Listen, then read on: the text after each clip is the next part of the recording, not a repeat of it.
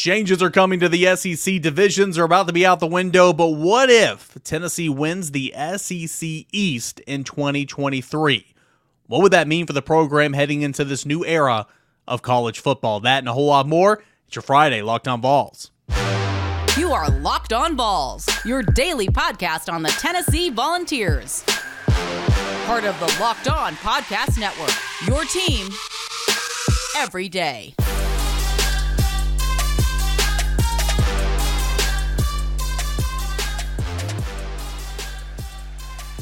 And don't look now, everybody. It is Friday, and no better way to start your weekend than right here on Locked On Vols. Appreciate you guys being here. I'm your host, Eric Kane. We got a fun one coming up today. Shout out everydayers. Thanks so much for being back in here uh, each and every day. And today, what's on the docket is what if? Stealing this from our buddy over at Locked On Razorbacks, John Neighbors. What if Friday? What if Tennessee wins the SEC East this year? Uh, that'd be pretty cool going into this new venture in the SEC with no divisions. Uh, 10 most intriguing SEC players. A story over from On 3. There is a Tennessee quarterback on that list. I'm sure you know who that is. And Chris Ledlum back in the transfer portal. That was newsworthy on Thursday morning. That is your show right here on Locked On Vols. So, what if? Again, in the cold open divisions, they're going away. 2024 season, still going to be an eight game conference slate but there's not going to be an SEC East. There's not going to be an SEC West. And moving forward, 2025 and beyond, hopefully, you know, for my sake and for a lot of y'all's sakes and for the sake of the Southeastern Conference, you know, put up or shut up, right? Hopefully it'll go to a nine game conference schedule. Um, and if that happens, is it going to be a 3 6 model? I, I, don't know. Again, they, they have a short term solution, as the news was announced, you know, earlier uh, this summer, that it's going to be an eight game conference schedule. We know Tennessee's opponents for the 2024 schedule, and they've got the the traditional big three and all that and more. But um, anyway, we don't we still don't exactly know what the structure is going to look like 2025 and beyond. But what we do know is the 2023 season this fall is the last season of SEC East, SEC West. So if Tennessee were to win the SEC East, what would that mean for the program moving forward? I'll tell you. Well, first of all, the SEC championship game has been played in Atlanta since 1992, of course, at the Georgia Dome and now at Mercedes-Benz Stadium. Tennessee has appeared in the uh, championship game five times. It's won it twice back in 1997 and 1998. It went back to back. It's lost three times. 2001 to LSU, 2004 to Auburn, and then 2007 to LSU. And if Tennessee were to win the SEC East this year, it would tie Auburn um, for fifth place in the SEC with six total championship game appearances. So that's the numerical data, right? I mean, that's really not important. But what's this mean for how Tennessee is viewed? What's this mean for Josh Heupel? I think it's uh, I think it's an incredible thing for Tennessee if you were to win the SEC East this year. Obviously, if that's the case, you're back on track to where you were last year. 10 wins in the regular season, 11 wins overall. The caveat here, unless Georgia just stubs its toe two other times uh, during the season, the caveat here, at least in the SEC slate, is you would beat Georgia in November. And again, moving forward to a 12 team conference or a 12 team playoff system, that would be huge. Again, you don't have to be representing your conference in the SEC championship game to make the 12 team um, you know playoff. We've seen examples in the past where you don't even have to represent your SEC, uh, your, your conference in a 14 playoff. We've seen that a couple of times, right? So, but it would mean that Tennessee's rolling. It would mean that this was not a one off in 2022.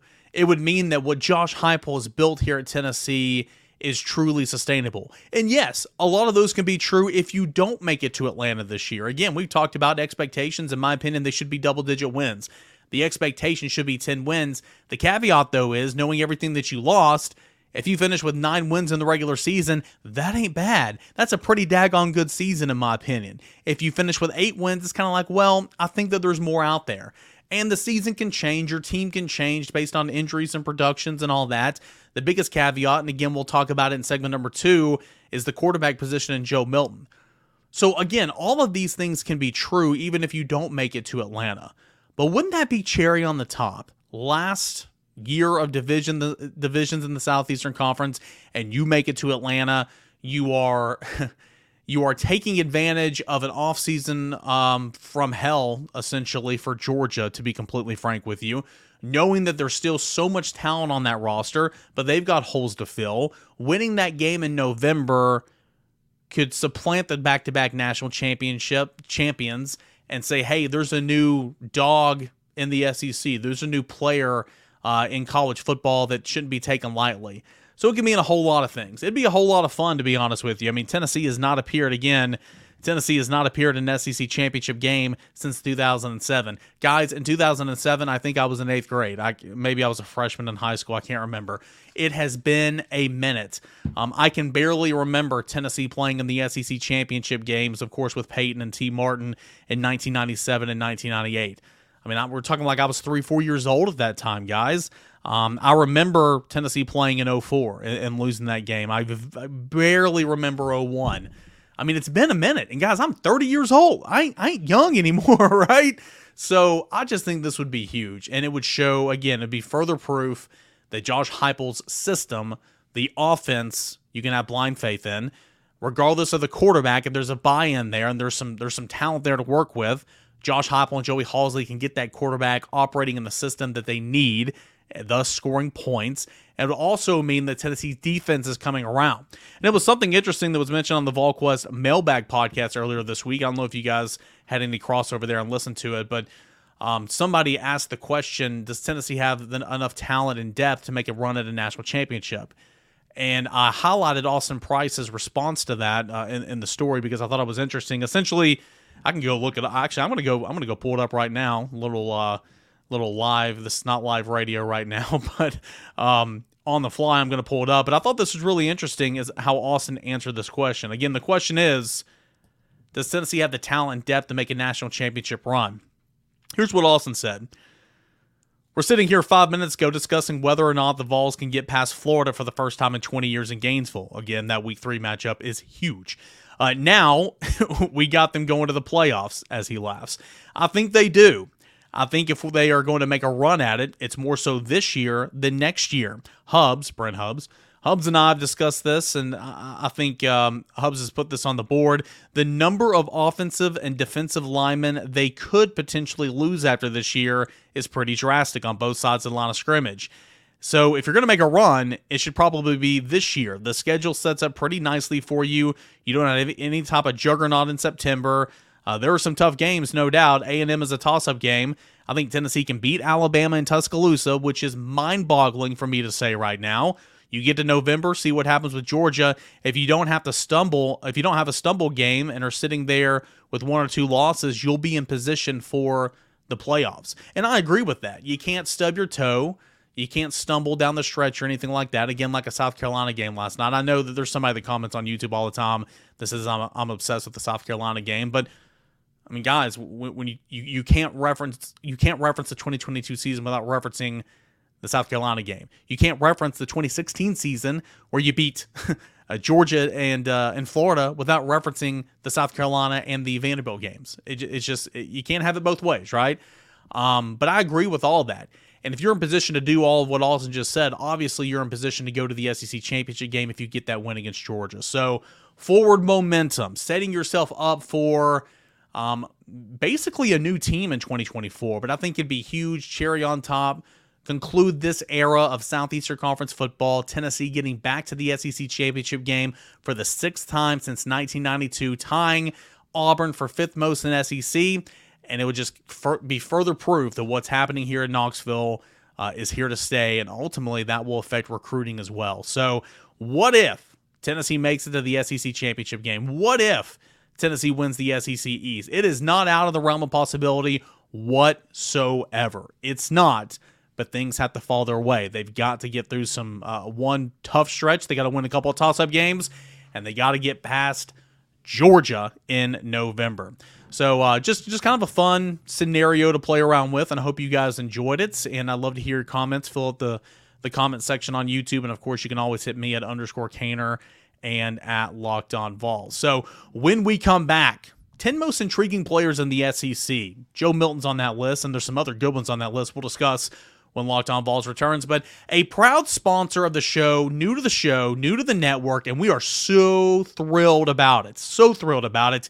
It is eBay Motors, okay? For a championship team, it's all about making sure that every single player fits. It's the same when it comes to your vehicle as well. Every part needs to fit just right. So, the next time you need parts and accessories, I encourage you to head on over to eBay Motors. With eBay with eBay guaranteed fit, you can be sure that every part you need fits just right the first time around. Just add your ride to the My Garage and look for the green check to know that the part will fit or get this your money is back. That's a pretty good guarantee, right? It's all about the eMotors guarantee. Because just like in sports, confidence is the name of the game when you shop at eBay Motors. And with over 122 million parts to choose from, you'll be back in the game in no time. After all, it's easy to bring home a win when the right parts are guaranteed. Get the right parts, the right fit, at the right prices on ebaymotors.com. That is ebaymotors.com. Check out the eBay guaranteed fit at ebaymotors.com. Let's ride. eBay guaranteed fit only available to U.S. customers. Eligible items only, exclusions apply. Guys, I want to thank you for being back here on Locked On Vols. If you're watching on YouTube and you haven't subscribed to the Locked On Vols YouTube channel, Really, really encourage you to do that. It helps the show get in front of more Tennessee fans. Like this video, subscribe to the channel, follow us, and subscribe wherever you get your podcast.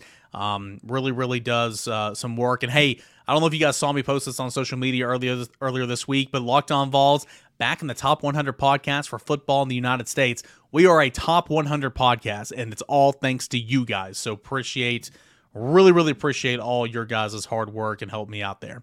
All right, 10 most intriguing players in the um, in the SEC this year. I really, really like this topic because um, you know the, some of these players can make or break the season for their respective teams. It's a, a, piece by Jesse Simonton, formerly of VolQuest, now of course uh, at the uh, parent company On Three, and he comes out and he lists ten players who were just most intriguing, uh, you know, in the SEC this year. And the first player that he highlights is Joe Milton at Tennessee, and I couldn't agree more. you know, for Tennessee to get where they want to go, you've got to have good quarterback play, right? You've, you've got to. Um, the same could be said for pretty much any team. Now, you know, Stetson Bennett's a little bit in, in 2021. He got better as the year went on, but you had a super team around you, right? Typically not every football team is the Georgia Bulldogs. You got to have a guy in quarterback and sling it around. Do not turn it over and process information at a fast clip, especially in Josh Heupel's offense. So Joe Milton's the first player that he highlights. This is what Jesse has to say about Joe Milton. Quote, Joe Milton has spent the last two seasons honing his game and waiting for his opportunity to lead Tennessee's offense. The former Michigan transfer beat out Hendon Hooker for the starting job in 2021, but a minor injury and inconsistency uh, relegated Milton to the bench. He was great in the backup role in 2022 10 touchdowns, no picks, led the Vols to an Orange Bowl win over Clemson, and now it's his show. Milton has perhaps the best pure arm talent in America. He could be this year's Anthony Richardson or Will Levis, garnering top five buzz thanks to some freakish plays. He also could get benched again if accuracy issues return, as five star quarterback freshman Nico Iamaleava is the heir apparent of the Tennessee offense all that is true. Um, you know, this is Joe Milton's team. He's been waiting. He's been waiting. He's been a great teammate. He's been a great resource for uh, Hendon Hooker each of the past two seasons. You know, shined in mop up duty, shine when his time came to start the last couple of games of the year in 2022, and he performed well.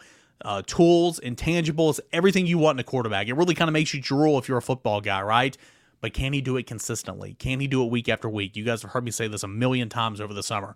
We will find out. But I couldn't agree more. Joe Milton, without a doubt, is one of the most intriguing players in the SEC for 2023. Now, I'm going to go down this list here that Jesse highlights. And because, again, the quarterback position is so important, he lists five quarterbacks. So half these guys listed on the uh, on this list of the 10 most intriguing players are, you know, the quarterback position. Five quarterbacks, two wide receivers, two defensive linemen, and one running back. We'll stay with the quarterbacks here. So we talked about Joe Milton. Carson Beck is up next for uh, the Georgia Bulldogs. And of course, this is an easy one, right? Um, Georgia has had Stetson Bennett. Great story, yada, yada, yada. You know, great team around him, all that back to back national championship. And Carson Beck is probably a better athlete and probably a better quarterback in terms of arm strength and all that. And he was not, you know, he was not able to play. He's just kind of been sitting around and and uh, and, and waiting his turn. So you know, what's he going to look like? He's never started a game, but I, something Jesse highlights here that I that I really, really agree with. I think this is pretty interesting. What if, kind of doing the what ifs in segment one, what if Carson Beck, supported by the best offensive line in the country and a very deep group of playmakers, again, he's got toys to play with, what if Carson Beck leads Georgia back to the college football playoff, is a Heisman Trophy candidate, and becomes a day one to two NFL draft pick? In the new age of transfers, Carson Beck could become the poster child for why staying at a program is an avenue for some. I mean, yeah, you're exactly right. I'm not, I hope that doesn't happen, obviously. But wouldn't that be neat to have a poster child who sits, sits, sits, waits his turn, and then goes up there and and and balls out. I mean, hell, Stetson Bennett kind of did that as well, but Carson Beck is to another degree. But I think everybody's intrigued to see who is Carson Beck? What does he look like week after week? And will he get back will he get Georgia back to where they want to go? It'll be interesting. Another quarterback that he highlights here is Will Rogers.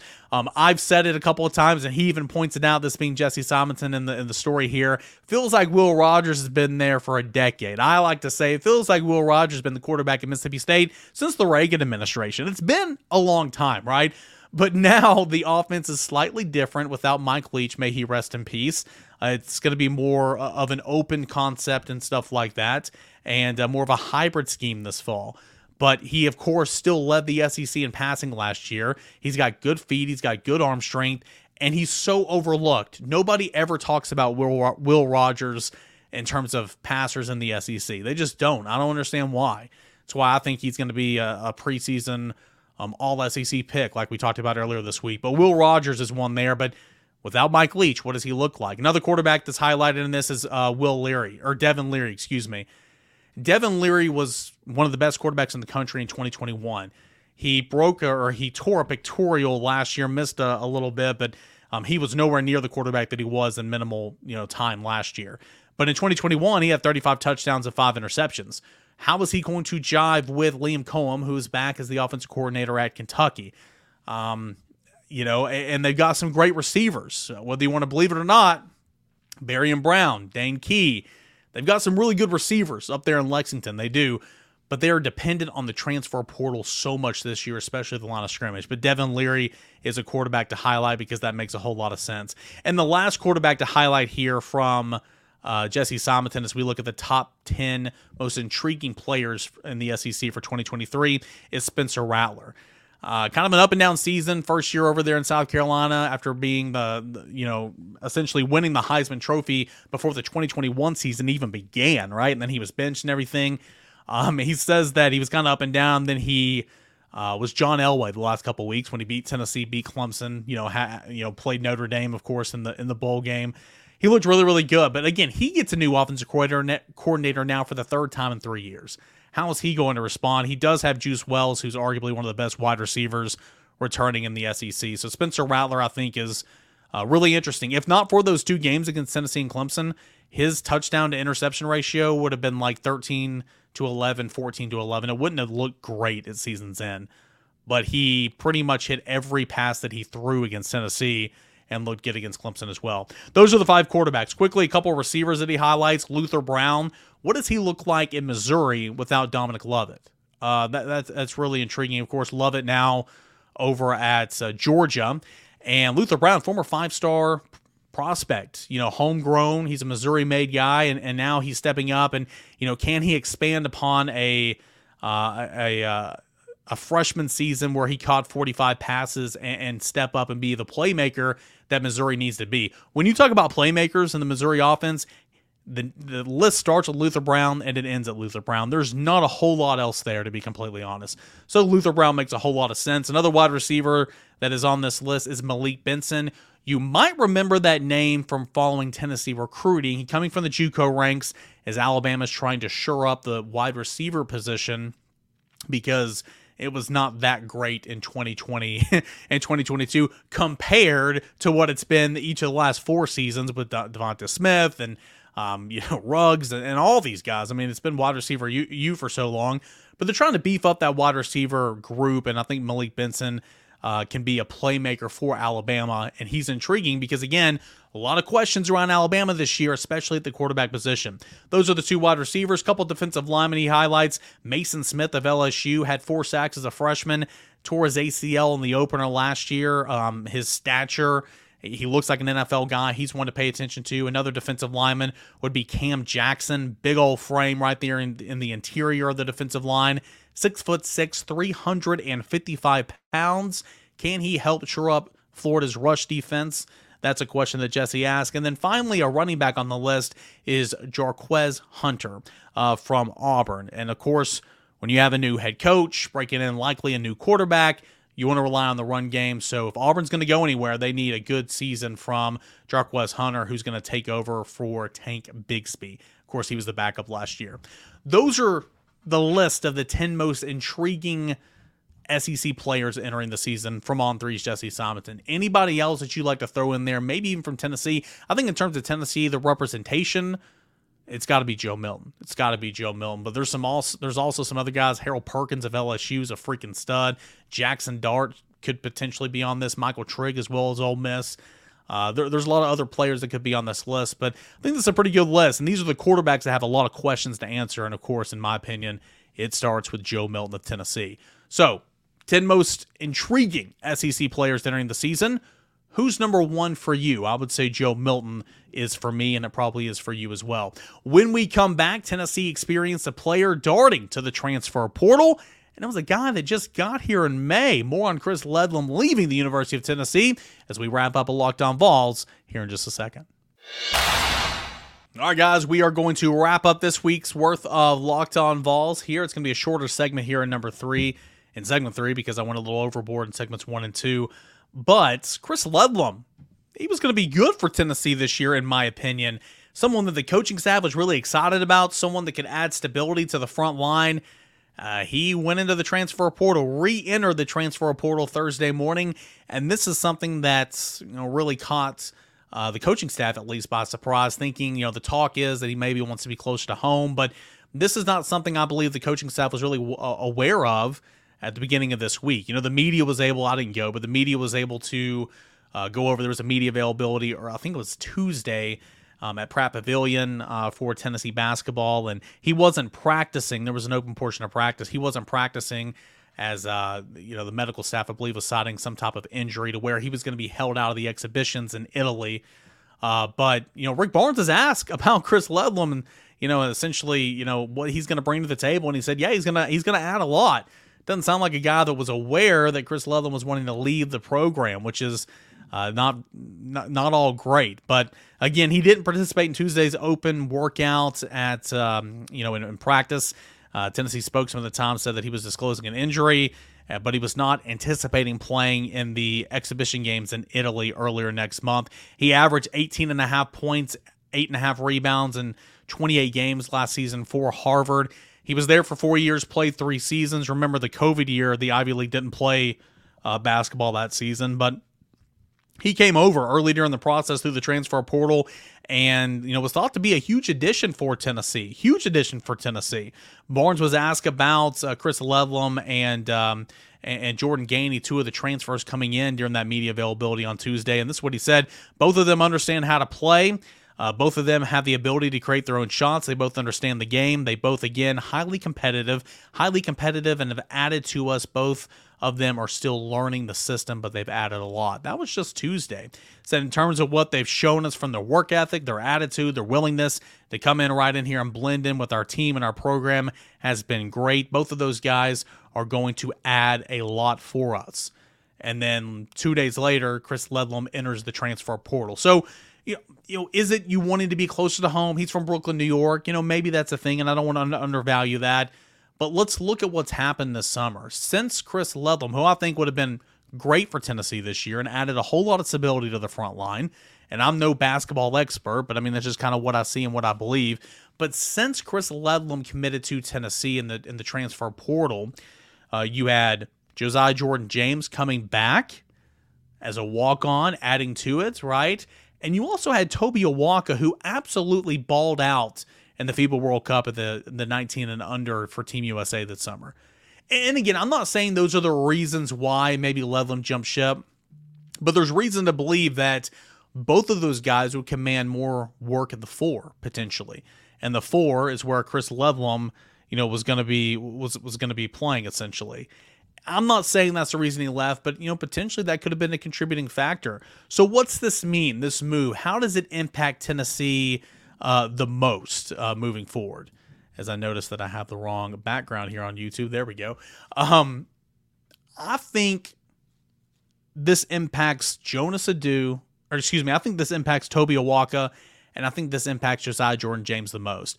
Tennessee loves playing small ball. Tennessee will go a small lineup with Josiah Jordan James playing the four a lot. Olivier Nkamhoua would play the five, and Tennessee would roll that a whole lot last year. And really, Josiah has played that four position a lot uh, each of the last couple seasons because he has defensive flexibility. There's lineup versatility in there with Josiah Jordan James.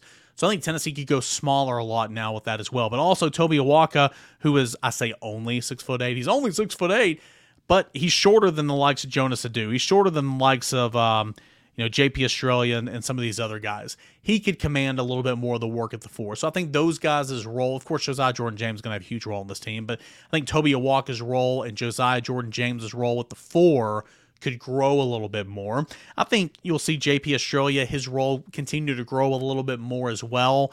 Um, six foot 11, 233, can play the four or the five. He'll be a true freshman, obviously, so his role could grow a little bit. Uh, in talking with some people, still believe that Cade Phillips is going to be an incoming freshman. Still likely to be a redshirt this year, uh, most likely. But the way that Tobe Awaka played this summer, and of course, you know what Josiah Jordan James can do, I think Tennessee's going to be okay However, it it it takes a hit, you know, depth wise. And you know, Chris Chris Ledlum's a guy that's played an awful lot of basketball.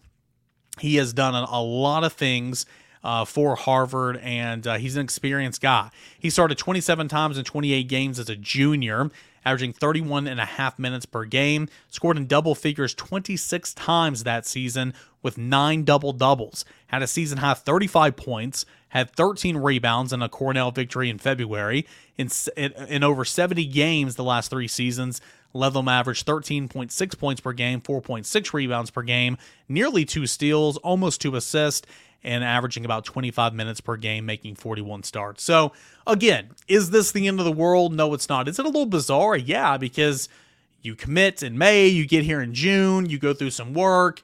Right before you're about to leave and go to your exhibition play in Italy, it's like, oh, hold on a minute. I think I'm going to go in the transfer portal again.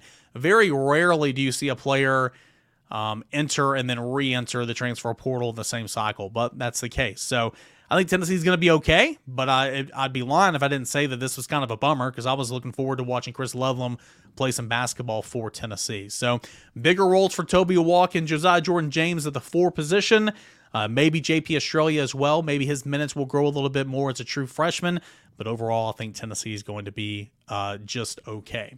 All right, that's going to do it here for this edition of Locked On Vols. Can't thank you enough for coming back. Shout out everydayers. Appreciate you guys. And if you're not an everydayer, come back Monday and find out how you can become an everydayer right here Locked On Vols, where you make it your first listen each and every day. Subscribe, support uh, the YouTube channel, wherever you get your podcasts on Apple Podcasts.